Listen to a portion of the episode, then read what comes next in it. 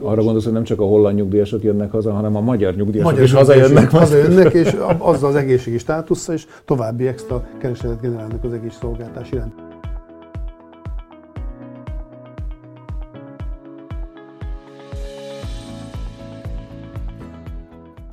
Jó napot kívánok, üdvözlök mindenkit, én Csiki Gergely vagyok, a Portfolio lapigazgatója. Ez a Portfolio Extra legújabb podcast adása, amelyben e, hosszabb távú költségvetési ügyekről, e, nevezetesen az egészségügyi kassa és a nyugdíjkassa fenntarthatóságáról fogunk többek között beszélni. Vannak nyilván a költségvetésnek most az elmúlt napokban, hetekben aktuális fejleményei, ezeket most részletesen nem fogjuk tárgyalni. Itt elsősorban a jövő évi költségvetés, hosszabb távú költségvetési kilátásokat fogjuk taglalni, főleg a két egészségügyi és nyugdíjkassa alrendszerein keresztül. Egy őszinte vallomással kell kezdenem, az elmúlt időszakban fokozott bennem egy olyan érzés, ami egy olyan pillanathoz vetetett, hogy talán egy olyan pillanatban vagyunk, hogy drágán beszélnünk kell a költségvetés kilátások kapcsán, és ezt a felismerést erősítette meg bennem Farkas András nemrégiben portfólión megjelent cikke a nyugdíjrendszer finanszírozásának fenntarthatóságáról, valamint Dedák István nálunk megjelent cikke, ami a szocó, szociális hozzájárulási adó csökkentés következményeit mutatja be,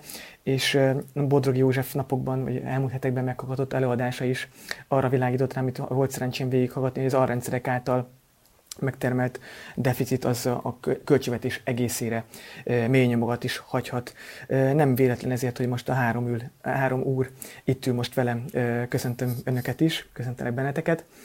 Tehát összességben elmondhatjuk, a költségvetés egy nem mindennapi helyzetben van, főleg itt a járvány, a járvány okozta válságkezelés után, de most nyilván itt leginkább a, a hallgatókat is és bennünket is az foglalkoztat, hogy milyenek a, milyenek a kilátások ugye azt látjuk, hogy a járványra alapvetően egészségügyi oldalon is reagálni kellett, viszonylag jelentős költésekkel, ez fennmaradt nem csak a tavalyi, de az idei évben is, és várhatóan a jövő évet is ez át fogja hatni. Gondolok itt csak akár az egészségügyi béremelésre, ami, ami az orvosok és a, a szakápolók számára fontos, de hogy a, akár az idei évről, ha beszélünk, mekkora nyugdíj vagy egészségügyi kassa hiány várható, és mik a kilátások akár hosszabb távon, míg az, ami, ami rontja az egyenleget, és mi az, ami potenciálisan tudja javítani ezeket a folyamatokat. Mindenek előtt köszöntöm én is a hallgatókat. Valóban azt láthatjuk, hogy tulajdonképpen 2016 óta egy jelentős mértékű járulékcsökkentés következett be a, a szociális hozzájárulási adó tekintetében. Tulajdonképpen 27 százalékról 15 és 15,5%-os szocó létezik most, és további 4% pontos járulékcsökkenés várható jövőre. Érdemes megemlíteni, hogy, hogy ilyen markáns járulékcsökkentésre kevés példát találunk a nemzetközi gyakorlatban. Érdemes ezért megnézni azt is, hogy vagy kitérni rá, hogy milyen kormányzati filozófia idézi elő, hogy ilyen markáns járulékcsökkentés végbe ment Magyarországon. Ami, a, ami ö, konkrétan a pénzügyi hatásokat illeti, ha megnézzük, hogy hogyan alakultak a, a TB alapoknak a bevételei, akkor azt lehet látni, hogy a, hogy a szocó bevételek összességében nominálisan 2021-ben várhatóan nem fogják elérni a 2016-os értéket. Reál értékben tekintve pedig egészen brutális a csökkenés, közel 20%-kal kevesebb összeg áll rendelkezésre reál értékben, mint 5-6 évvel ezelőtt, miközben ugye a demográfiai folyamatok, erről majd talán András részletesebben tud beszélni, pontosan azt indokolnak, hogy az ellenkező irányba kellene ebben a tekintetben elmozdulni. Úgyhogy rettenetesen sok bizonytalanság övezi a jövőt, illetően a, a, a TB kasszákat, úgyhogy alapos újragondolásra van itt szükség, véleményem szerint, hogy a jövő hogyan folytatódjon ebben a tekintetben. Ugyanis azt látjuk, hogy a nyugdíjalap is már kap 550, 550 milliárd forint körüli központi támogatás, az E-alap is, ha jól emlékszem, ilyen 700 milliárd forint fölötti pótlást kap, hogy ami nem a saját jogú bevételeit tartalmazza, és itt ugye a, a nyugdíjkasszát talán nem csak azt feszegeti, hogy az egyik oldalon a bevételei nincsenek olyan mértékben, mint a korábbi években, hanem az elmúlt időszakban azért látványos kiadásokat is, extra kiadásokat is hajtott végre a kormány. Ez középtávú vagy hosszú távú kilátásokat a nyugdíjkasszában, mert nyilván a, nagyon a romlás irányba tolja, de hogy mennyire fenntartható ez a folyamat, vagy fenntarthatatlan ez a folyamat. András. Én is nagyon szeretettel köszöntöm a kedves hallgatókat, meg a kollégákat.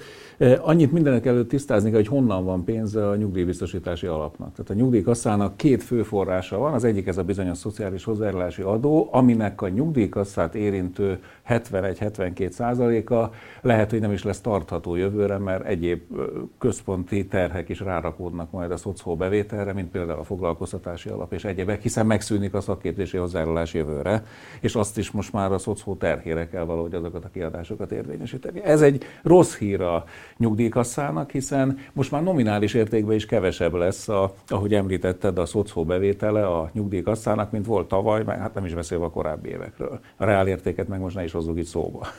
A másik nagy bevételi forrása az a magánszemélyeket, a dolgozókat, az aktív korúakat terhelő társadalombiztosítási járulék, ugye ez váltotta fel a korábbi háromféle járulékot. A társadalombiztosítási járulékból is pontosan annyi megy a nyugdíjkasszában, mint korábban szokott menni, tehát összesen 10%-nyi a béreknek az áramlik a nyugdíjkasszába, és ennek az értéke most nőni fog jövőre, és először haladja meg a szociális hozzájárulási adó összegét. Ennek az az oka, hogy megnőtt a foglalkoztatás, tehát több a bejelentett módon dolgozó ember, és ezért nyilvánvalóan ez a 18,5% TB járulék, ez több keresetet terhel. Ez még jó hír is lehetne, csak hogy ez így együtt sem elegendő a kiadások fedezetére, ezért itt jön be az általatok is említett plusz ö, rengeteg költségvetési előirányzat, tehát külön soron kell megnézni mondjuk a 13. havi nyugdíjat, külön soron kell megnézni a nyugdíjprémiumot, és ö, nyilván külön soron, bár még ezt nem sikerült felfedeznem, hogy hol, de ott van a nyugdíjemelésre félretett összeg is, és csak hogy legyen fogalmunk, hogy mekkora nagyságrendekről van szó, mert ez még nagyobb, mint az egészségügyi kassa, ugye 4200 milliárd a nyugdíjkassa, és a 4200 milliárdból olyan 5-600-700 milliárd általában hiányzik, amit különféle sorokon kell kipótolni adóbevételek vagy általános tartalékok terhére. És jövőre, ugye most jön a, az idei nagy tétel volt a egységesen 80 ezer forintos nyugdíjprémium, ez egy 200 milliárdos plusz kiadás volt, erre rá volt tervezve kb. 70 milliárd forint, tehát egy 130 milliárd forintos plusz kiadás most jelentkezett. Az, hogy a 1,2% volt a visszamenőleges nyugdíjemelés novemberben, nem a 0,7%, ami elvileg a KSA adatok alapján járt volna, ez a fél százalék, ez egy újabb 10 milliárdos plusz tétel, amit valahonnan elő kell kaparni. Jövőre, hogy most januárban nem 3%-kal, hanem 5%-kal nő a nyugdíj, 5% nyugdíjemelés az egy újabb pontosan 200 milliárdos tétel lesz, abból 120 milliárd forint volt betervezve, tehát jön egy plusz 80 milliárdos újabb kiadás. Ugye 1% nyugdíjemelés az 40 milliárd forint. És az óriási tehertétel az jön a 13. havi nyugdíj, hiszen hogyha az teljes mértékben visszaépül, az egyetlen havi nyugdíj Magyarországon az 320-350 milliárd forint. Azért mondok ilyen tág határok között, mert az újonnan megállapított nyugdíjaknak az értéke jóval magasabb, és ez húzza föl ezt a, a havi kifizetést. Összevetésként hadd említsem meg, hogy a nő kedvezményes nyugdíja, ami abszolút hungarikum, hiszen egy levonások büntetés nélküli teljes nyugdíjat ad a hölgyeknek, ha megvan a 40 évi jogosító idejük, az is pont 320 milliárd forintba kerül. Tehát itt óriási tételek röpködnek, ezek hatalmas társadalmi csoportokról van szó, és ráadásul még a nyugdíjkasszával, az egészségkasszával szoros összefüggésben nem szabad megfeledkeznünk arról a több mint 500 ezernyi egyéb ellátótról, akiket különféle egyéb forrásokból finanszíroznak, például a rokkantsági rehabilitációs ellátás, ami pont az egészségi kasszát terheli, ott vannak a korhatár előtti ellátások, amik külön jogcímen futnak, szolgálati járandóság, bányászok járadékai, és így tovább, és összességében két és fél millió embert érintő hatalmas kiadási tömegről van szó, ami most jövőre biztos, hogy minden meg lesz finanszírozva természetesen, de a kérdésedre válasz, hogy mi lesz középtávon, ennek nagy nyögések lesznek majd a következményei, mert hogy ekkora megnő, a teljes mérték mértékben beépül a, a kiadásokba a 13. havi nyugdíj. Tehát az minden évben ott lesz az a 320-350 milliárd forintos plusz kiadási igény. Marad a nő kedvezményes nyugdíja, mert nyilván senki nem mer hozzányúlni, mert a, a női szavazókat el lehet villámgyorsan veszíteni. Az az újabb 320 milliárd, az is ott van beépülve. És még lehetne sorolni ezt a sok tételt, ami amiatt, hogy a nyugdíjas társadalom két millió tagjának, meg az egyéb ellátottak 500 ezeres tömegének, tehát összesen minden negyedik magyarnak a ellátottak ellátását lehessen biztosítani, ez az egyik legnagyobb kihívás lesz a költségvetésben. Ezek alapján, amit elmondtatok, úgy tűnik számomra is, olyan a hallgatóság számára is, hogy talán eljött az igazság pillanat az alrendszerek számára és a költségvetés fenntartósága számára, hogy még mielőtt József jelezte, hogy hozzá szeretné szólni, ezután rátérnénk arra, hogy egyetem milyen megoldási lehetőségek körvonalazódnak ezen a szinten. András említette, hogy a, nem ártam a hallgatóságnak tisztán látni, hogy a nyugdíjalapnak a bevételi oldala hogy néz ki ezt az egészségügy kapcsán is megvilágítanám. A közgazdaságilag aktívak, tehát a foglalkoztatottaknak a helyzet egyértelmű, mert a jövedelmék után a járulékot meg a szocót levonják, az jön az e-alapba a NAV közvetítéssel. Van egy nagyon komoly és megoldatlan emleti probléma. Van Magyarországon egy majdnem 5 milliós halmaz, nyugdíjasok, tehát a közgazdasági inaktívak, a gyerekeink, egyetemre járók, a fogvatartottak, a invalidusok, mozgáskorlátozottak, ezek után az állam fizet járulékot, és ha megnézzük azt, hogy az elmúlt tíz évben hogy szorodott ez a költségvetési hozzájárulás, akkor azt látjuk, hogy 470 és 960 milliárd forint között szorodott, tavaly épp 570 milliárd forint volt, ugyanakkor a halma az egészségügy ellátásáért. Tehát az egészségügynek ez egy komoly módszertani problémája, hogy hogy lehet megvívni a finanszírozási stabilitásának a kérdését. És hogyha tovább léphetünk egy motivummal, az idei évnek a várható költségvetési hiánya az 4000 milliárd forint környékén lesz, inkább fölötte, mint alatta, és az előbb jelzett nyugdíj, illetve egészségügyi alapnak a hiánya, az körülbelül ennek a negyede lesz. Tehát egy irdatlan nagy fontosságú politikai, társadalompolitikai és fiskális problémával szemben állunk. Tehát itt kell majd gondolkodni a közeljövőben, hogy hogyan lehet kezelni ezt a kérdést, mert ez nem egy egyszerű feladat, és biztos, hogy nem konfliktusmentes kezelést tesz lehetővé.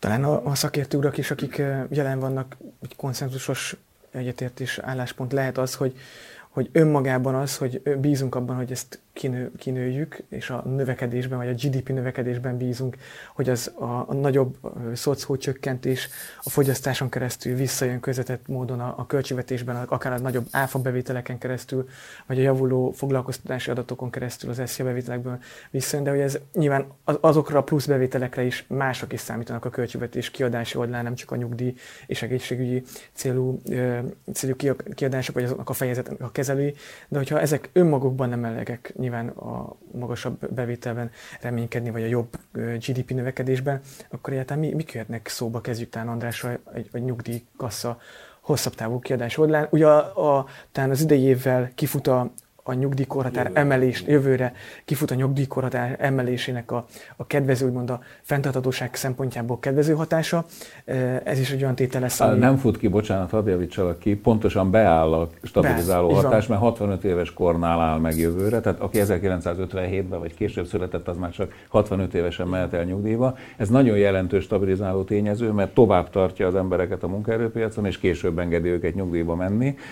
Mondjuk például egy gyönyörű ellenmondás, hogy a hölgyeket meg előbb kiszedi a munkaerőpiacról, és hosszabb ideig tartja nyugdíjban mondjuk a nők 40.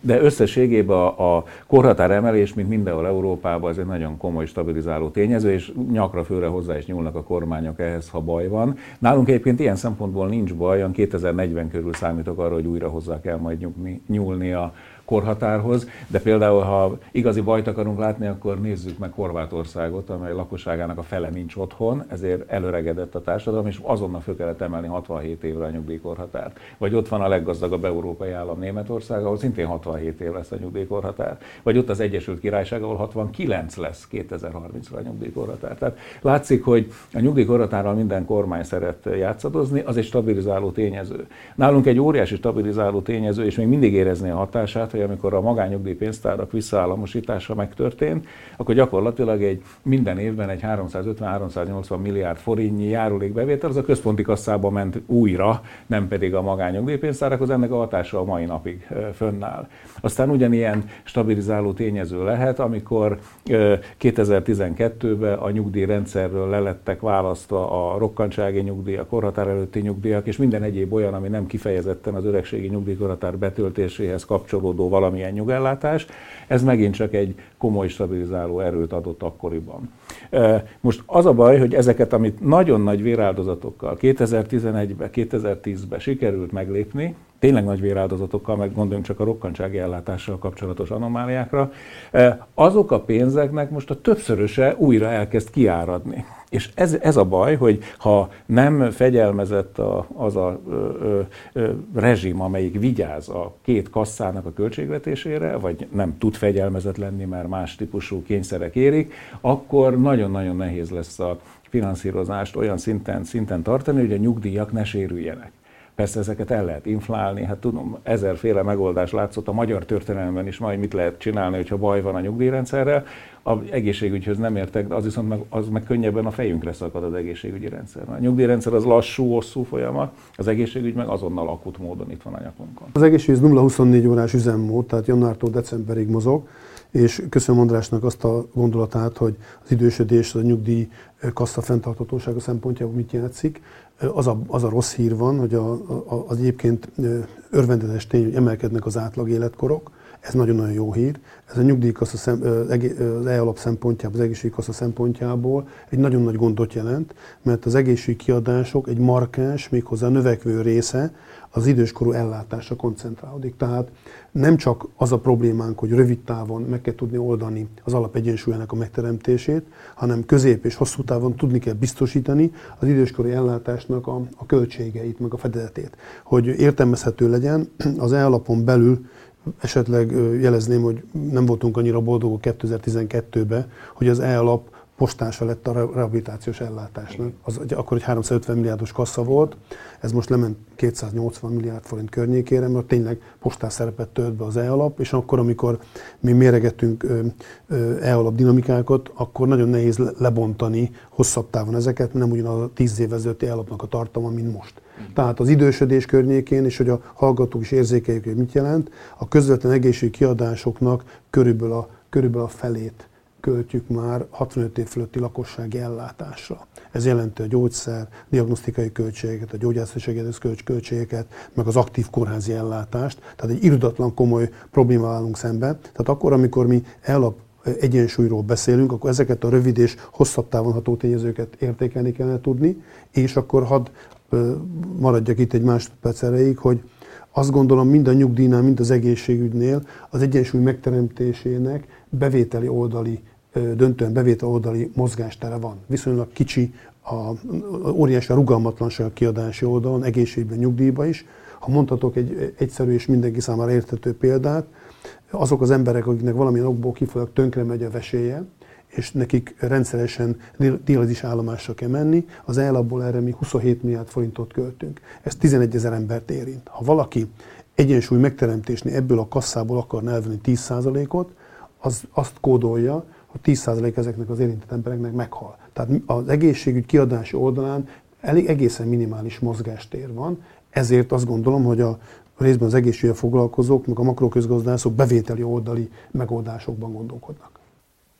Ezzel is van is egyetért, hogyha hosszabb távon kitekintünk és a teljes költségvetést nézzük, akkor eh, megvalósíthatóság szempontjából ha a költségvetés egyensúly helyreállításában gondolkodunk, vagy javításában, akkor inkább a bevételi oldal, még akkor is, hogyha ennek akár gazdasági növekedésbeli áldozata is lehetnek szóba. Igen, lehet? tulajdonképpen egyetértek, és annyival egészíteném ki, hogy ha megnézzük a járulék csökkentés következményeit, tehát itt nem az abszolút értékek számítanak, majd arra is kitérek, hanem az arányok a lényegesek. És egy markáns járulék csökkentésnek a következménye, ami nálunk az 2016 óta végbe ment.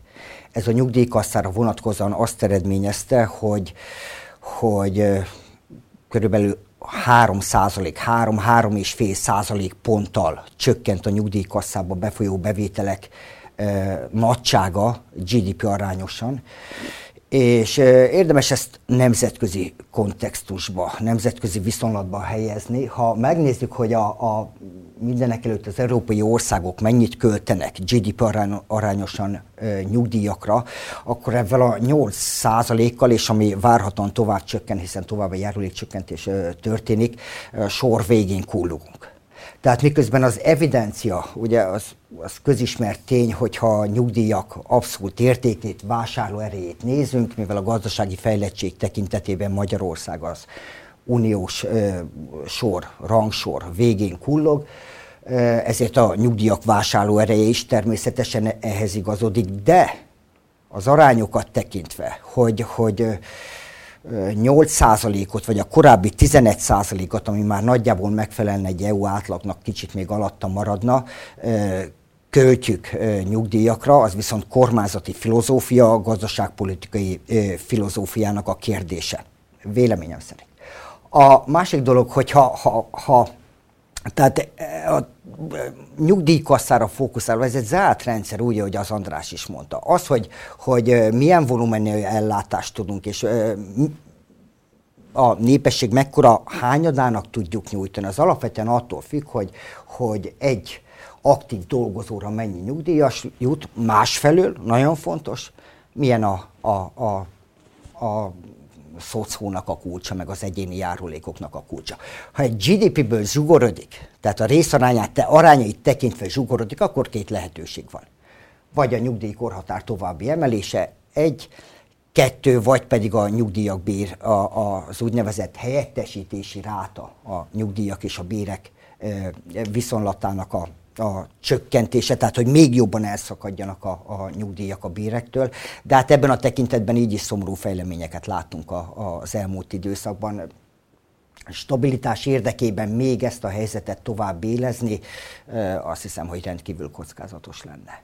Ha megengedtek itt egy hozzáfűzni valót, a GDP-ben a magyar nyugdíjkassa azért is csökken, mert leválasztottunk egy csomó ellátást belőle, és például a szerencsétlen egészségi kasszát terhelik agyon mondjuk a rokkantság és egyéb ellátással, vagy külön soron fut, nem a nyugdíjkasszát terhelve a korábbi összes korhatár előtti nyugdíj, ami átalakult korhatár előtti ellátássá, meg szolgálati járandóságá, meg ilyenekké, és ez az egyik oka, ami miatt GDP arányosan kisebbnek látszik európai összevetésben, nem csak látszik, hanem tényleg kisebb európai összevetésben is a magyar nyugdíjakra fordított össze összeg, és hát ugye a legszörnyűbb az, hogy itt a magyar GDP arányában nézzük, a németeknél a 11% meg a német GDP arányában 11%, hát azért óriási különbségeket jeleznek, és Magyarországon az egyik legcsúnyább összetevője a magyar nyugdíjrendszernek, hogy nem tudja meggátolni a már megállapított nyugdíjak értékcsökkenését, tehát olyan elszegényedés van a korábban megállapított nyugdíjban részesülők terhére, amit most ezek a új juttatások sem tudnak egyébként megoldani, mert mondjuk a 13. havi nyugdíjat azt nem úgy vezettük be, mint ahogy a fejlett nyugdíjrendszerekben, hogyha van ilyen plusz ellátás, ott van egy sapka rajta, tehát van egy felső határ, és azt mondják, hogy mit az átlag nyugdíj ötszörösénél nem lehet több az ilyen plusz juttatás. Nálunk nincs ilyen korlát, tehát aki a 80 ezer forintos nyugdíjas 80 ezer forintot fog 13. havi nyugdíjként kapni, az 1 millió forintos meg 1 milliót, vagy az a néhány két milliós. Tehát ez egy így megengedhetetlen lenne, tehát nincs semmi, és ez a legnagyobb baja a magyar nyugdíjrendszernek, és egyebek között. Emiatt is óriási plusz feszültségek fognak generálódni a jövőben, belegondolunk abba, hogy megszűnt 2013-tól az úgynevezett járulékfizetési plafon. Hát a járulékfizetési felső határ az volt, hogy annak idején 2013-ban, aki 7,5 millió forintnál többet keresett egy évbe, az a fölötti részre már nem kellett neki nyugdíjjárulékot fizetnie. Ezért viszont nem is kapott nyugdíj jogosultságot cserébe. Most megszűnt ez, tehát akinek 3, 4, 5, 10 milliós keresetei vannak, és azért a látszat ellenére nagyon sok ember keres nagyon jól, ez olyan döbbenetes terhelést fog a nyugdíjrendszerre rátenni majd, hiszen ott nincs felső határ. Tehát ott akár nem egy meg két milliós, hanem három-négy milliós nyugdíjak is lesznek, amiket aztán végképp nem lehet majd finanszírozni.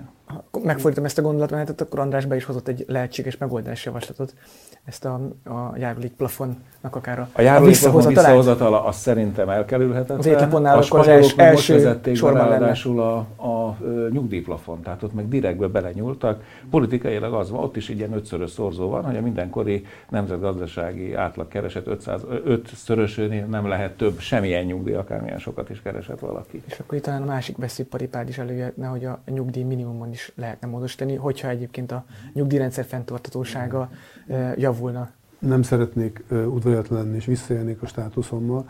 Uh, Andrástól kérdezném, hogy hogyan lehetne megoldani az, eset, az megfogalmazott céloknak a fedezetét, mert az egy komoly probléma. Milyen forrásból kéne finanszírozni, mert tényleg az társadalompolitikailag szerintem nem válható, még ha az adott egyénnek megvan a felelőssége abban, hogy 28.500 forint neki a nyugdíja, de nem szeretnék olyan országban élni, ahol még ha egyéni hibáról beszélünk is, mert nyilván neki azért 28 mert nincs munkaviszonya, ö, ö, hogyan lehet felemelni? Ezt, mert jó hangzik célként, hogy emeljük fel 80 ezerre, és akkor jön a kérdés, miből? Bocsánat, a, a azért említi a Gergő, hogy ez az én veszőpadik, mert most írtam egy nagyobb tanulmányt erről, és én pont amellett kardoskodok, hogy a, a baja a minimál nyugdíjra, és azért nem tudják fölemelni, mert hozzá kötöttek vagy 60 féle egyéb ellátást, tehát a szociális ellátások, a, de még a kölcsön hitelfelvételi konstrukciókban is szerepel, hogy a hányszorosa lehet a... És sportolók járadéka. Ja, hát a borzalmas.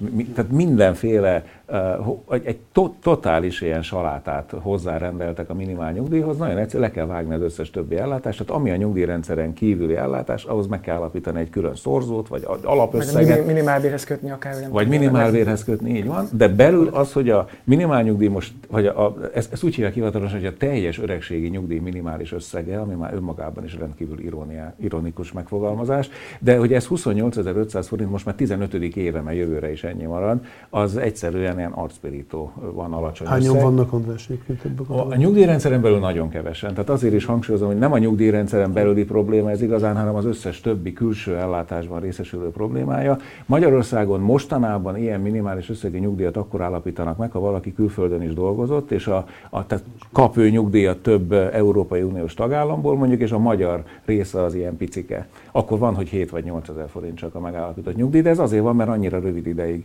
fizetett itthon járulékot, meg a rövid szolgálat ideje van, viszont az ő nyugdíja több országtól adódik össze. Tehát ez most a, a másik, ahol előfordulhat ez a, ez a rendkívül alacsony összeg, az régebben, mert január 1-től már ez is változik, a ö, árva ellátás számításánál volt szerepe, mert az, az elhunyt szülőnél voltak ott nagyon bonyolult, komplex ö, számítási feladatok, hogyha fiatalon halt meg a szülő, hogy akkor hogyan lehet valamit kicsikarni árvaellátás címén, de ez most megoldódott, mert a árvaellátás minimumát viszont kapásból fölemelték 50 ezer forintra, 24.250-ről. Egyébként ugyanezt kéne lehetne csinálni a minimál nyugdíjjal, ha leszednék a többi ellátás terhét róla. Egészségügyre visszatérve egy kicsit értékelve, meg jól megértve azokat, amit András mondott. Tehát milyen rövidtávú ellap egyensúlyavító. Ezt akartam mondani egyébként, hogy András nevében visszadobhatnám a labdát, hogy akkor mondd meg te, József, hogy az egészségügyi kassa kiadási oldalát, vagy a bevétel oldalát hogyan tennéd, és az, az előző válaszokban utaltál arra, hogy itt a, a rendszerek nagy tehetetlensége miatt elsősorban bevételi intézkedésekkel lehet operálni, akár rövid távon, de hogy akkor, ha te neked lenne egy ilyen étlapod, amit oda nyújthatnál a döntéshozóknak, akkor mi lenne az az pár dolog, Szeren, amit az Szerencsére nincs ilyen kötelme, hogy ezt úgyhogy viszonylag Csak szabadon, szabadon tudom megtenni ezt az étlapátnyújtást, feltételezve, hogy mögött van a gazdasági realitás. Egyik oldalról azt gondolom, hogy a január 1 után bevezetendő minimálbéremelés, valamint garantált bérminimum emelés, az egy elég jelentős emelés, majdnem 20%-os emeléseket jelent. Ez elég komoly többletbevételeket generál. Becslések alapján nincsenek még meg a pontos számok, mert 1,1 millió emberről beszélünk egyébként. Ez körülbelül 100 milliárd forintnyi többlet egészségügybevételt jelent. Tehát azt gondolom, hogy a, az idén várható 300 milliárd körül hiányból jövő évi keresett növekmények segítenek abban, hogy kinőjünk 100 milliárdot ebből az adósságból, viszont ott marad még 200 milliárd forint az, ami egyébként nagyon-nagyon nagy mennyiségű pénz. Hát ott olyan intézkedéseket kell kitalálni, ami egészségügyi bevételt generálnak. Néhány jelenleg is alkalmazott adóbevételen el tud gondolkodni a döntéshozó. Így például elég érdekes fejlemény a, a magyar dohánypiacnak, hogy az új típusú dohánytermékeknek az adóztatása az alacsonyabb, mint a hagyományos dohánytermékekért. Ugyanakkor egészségpolitikai oldalról pedig evidenciák vannak azzal kapcsolatban, hogy a nikotin jelenléte miatt ugyanazokat a addiktív meggyépanaszokat okozzák, így például a, a, a hevített dohánytermék adó terhe a fogyasztójáron belül, az körülbelül a negyede a cigarettáinak. Emögött nincs egészségpolitikai evidencia. Azt gondolom, és ráadásul ezen a területen borzasztóan gyorsan nőnek az értékesítések. Ugyanígy a, a másik új típusú dohánytermék, az elektromos cigaretta környékén is van teendő ö, elég bőven, itt azt kell tudni a leendő egészségpolitikai szakembereknek, hogy ezek a bevételek, ezek az adóemelések, ezek egészségbevétellé konvertálódjanak, mert ezek jellemzően jövedéki adót érintenek, és jövedéki adónak a végső rendeltetése ez a költségvetés. Ez lehet, mert emögött seregnyi egészségügyi evidenciát tudunk felsorakoztatni, hogy miért kellene ezt az ajánlat bevételévé tenni. Egyszer volt, egyszer volt a magyar milyen adópolitika történetében egy olyan megoldás, hogy aktuális alkohol és dohány jövedéki adóemelés e-alap bevételé konvertált, az, azóta is 50,6 milliárd forint évente jön az e-alapba. Ezt az akkori alkuk révén meg kell kötni. Azt mondja a mi szakmánk, hogy a, az egészségügyi nyúl meg a pénzügyi tigris versenyében kiszokott nyerni, jellemzően a pénzügyi tigris szokott nyerni. De, aztán hát megbetegszik a pénzügyi tigris. A pénzügyi tigris meg, és akkor pláne a dohányzik, akkor meg végig. Kigyógyítja meg. És, és van egy szintén egy, ugyanis az előbb elfelejtettem említeni a hallgatóknak, hogy a jövedelemhez kötött és költségvetési kiegészítéshez kötött bevételeken túl az alapnak van egy harmadik bevétele, az egyiket előbb említettem, a másik az úgynevezett népegési termékadó, ami ebben az évben kb. 60 Ez a chipsadó? Hát chipsadónak hívta a sajtó, de az nem korrekt, mert nem csak a sós, édes termékek adott szintje fölötti só és cukortartalmú terméket adóztatja, energita is benn van, sőt, az alkoholos termékek jelentős része is benn van ebbe az adóhatát. Azt gondolom, hogy minden további nélkül el lehetne végezni mondjuk a vágott dohánynak a neta hatály alá vonását, mert emögött is sereg egészségpolitikai érv szolgálna, hogy ért, értsék a kollégák meg a hallgatók, drámai átalakulás ment végbe a magyar cigarettapiac, dohánypiacon, körülbelül a fele vágott dohányon keresztül jut el a fogyasztóhoz. Az olcsóbb. Az olcsóbb, azért olcsóbb a jövedékadó a fele, mint a cigarettája. Tehát részben, részben jövedékadó emeléssel ezt lehetne kezelni ezt a kérdést, valamint lehetne gondolkodni azon, hogy a már meglevő termékek belső adó aránytalanságán lehetne módosítani. Így például csak halka jegyzem meg, hogy a sors termékek, mondjuk a chipsek, András tekedvedé, kiló adója 300 forint, ugyanakkor a cukros üdítőknek az adótartalma pedig 15 forint. Hm. És hogyha megkérdezzük a dietetikus szakértőket, nehezen tudnának válaszolni, hogy melyik okozza nagyobb kárt egy liter adott terméknek az elfogyasztása. Ez nagyságrendileg ezt tudna javítani a arányokon? Jelentősen. Jelentősen. Jelentősen. Hát jelen pillanatban 15 forint ez az adó literenként. Ha ezt a fogyasztással felszorozzuk egy számomra szimpatikus adóemeléssel, az jelentősen tud javítani az alapegyensúlyán. Ez több 10 milliárd forintos tétel lehet csak ezen termékkör esetében. Ami nyilván nem, ami nem hát találkozna az adott kör egyetértésével, meg hatalmas bőgések lennének, de... Azt is figyelme kell, hogy mindenki leszokna a cigiről, és nem piálna senki, akkor a nyugdíjkassa terhelése a duplájára nőne. Úgyhogy vigyázni kell. Ezt, ezt mondják gyakran azok a pénzügyminisztériumi kollégák, hogyha, a kieső bevételek. hogyha a leszoktatás eredményes lenne, és ami mondjuk a cél lenne, hogy ne legyen Magyarországon dohány, dohányos ember, akkor a költségvetésnek rövid távon lennének komoly problémái. Közép meg hosszú távon nem lennének. Mert mert, mert az egészséges a, a, a, Mert az irdatlan kiadásokat, amit ezen betegek kezelésére fordítani kell, például közismert tény, és akkor gyorsan tovább lépnék, egy példát hadd hozzak még. Tehát a Magyarországon több mint egy millió cukorbeteg van, egy millió diabéteses ember van, és körülbelül még egy olyan 300 ezer látás van. Akit nem fedeztek fel. Akit nem fedeztek fel. Na most az ő ellátásuk óriási pénzbe kerül, hogyha nem lenne 1,1 millió diabétes, akkor nyilván nem kéne évi több száz milliárd forintot költeni az ellátásukra. Igen, és ezek nagyon komplex, bonyolult problémák, amiket érintesz. Mert a... Igen, és valószínűleg hosszabb, hosszabb távon érvényesül. A, a prevenció, az a, a, a, a, a, mi pénzügyi szakmánkban az a mondás járta, hogy a leges legnagyobb megtakarítás az életben, ha egészséges maradsz. Mert akkor életed végén nem költöd el az összes pénzedet, meg még azon felül minden, csak hogy visszaszerez az Abszolút. Tehát van is erre egy szép mondás, hogy dolgozzál sokat, élj és stresszesen, keresi sok pénzt, hogy életed utolsó három éve elközd, amit megtakarított. Igen, igen, igen, igen.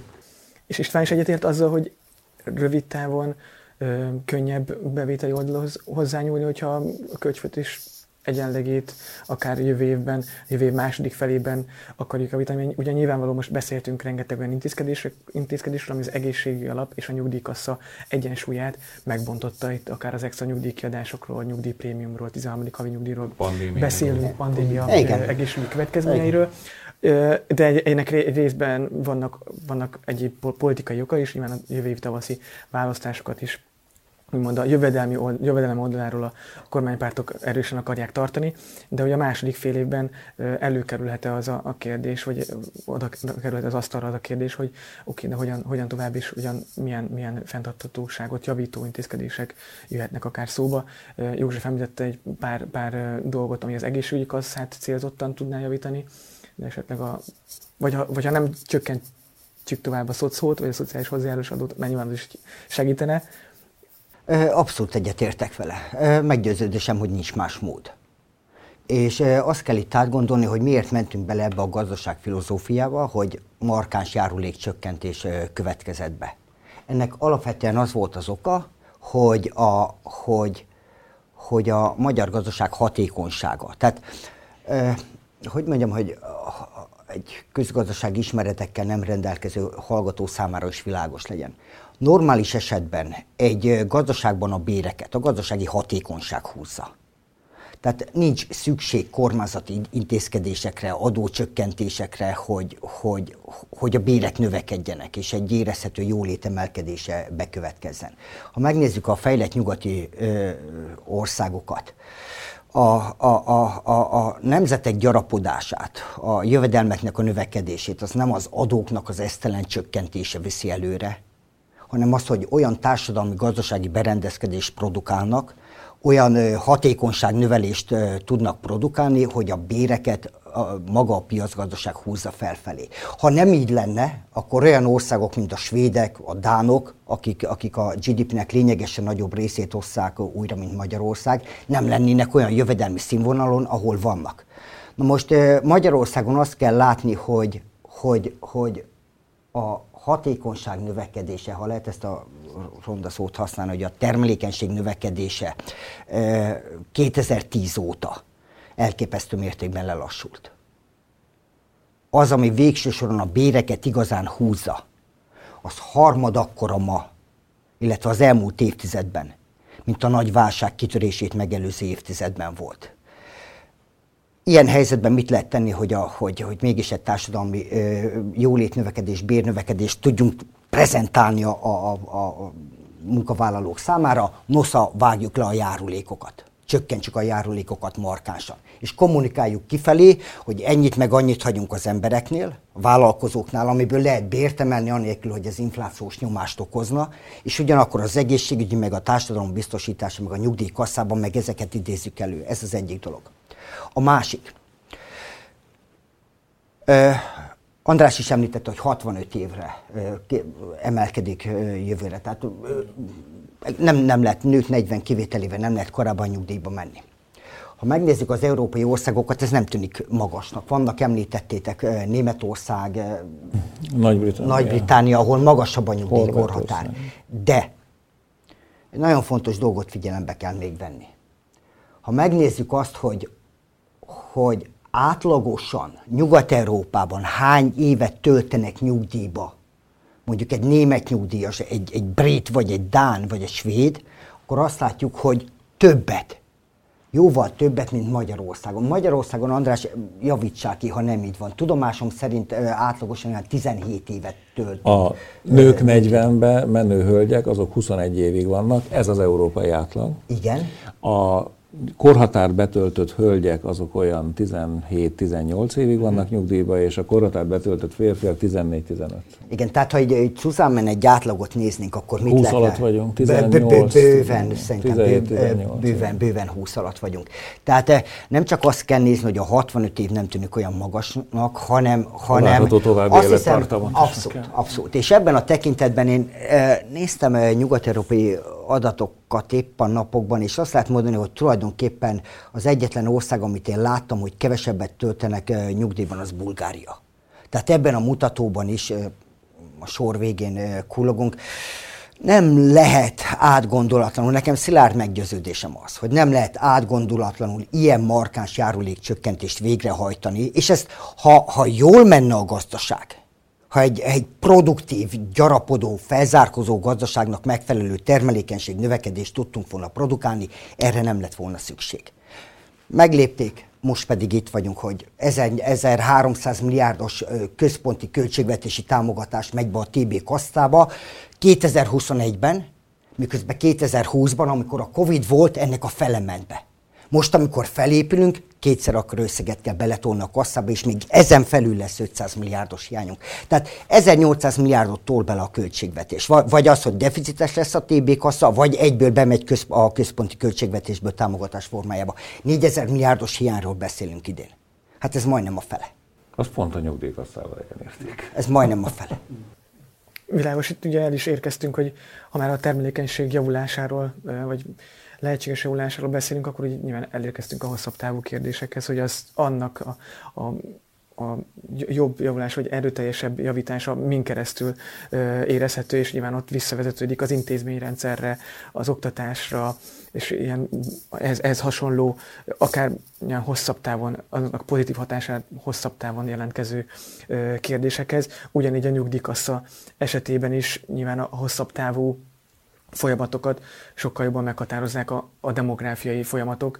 E, nyilván most voltak egyszeri extra kiadások, de egyébként a, a, a nyugdíjkassa kiadásait is elsősorban a demográfiai folyamatok határozzák meg, amit összességében, ha előre tekintünk néhány évet, nem azok a Sajnos nem csak, mert ha a demográfiai folyamatokat néznénk, azok lassú, kezelhető folyamatok, föl lehet rá készülni. Mondjuk nagyon gyors olyan szempontból, hogy most minden ötödik magyar 65 évesnél idősebb, 2030-ban minden negyedik magyar lesz 65 évesnél idősebb. Ez előre látható és kiszámítható És ez abszolút látható, föl igen, lehet. Igen, igen. A gond az, hogy, hogy két másik tényező is borzasztóan befolyás. Az egyik, amit, amiről beszélgetünk, hogy a foglalkoztatási helyzet, eh, hogy most az, hogy alakulnak az adók meg a járulékok, hányan vannak foglalkoztatva, hogy mit tekintünk egyáltalán, meg kit tekintünk foglalkoztatottnak, mert ugye ott is nagyon sok érdekesség van abban a statisztikában, hogy mi a foglalkoztatott.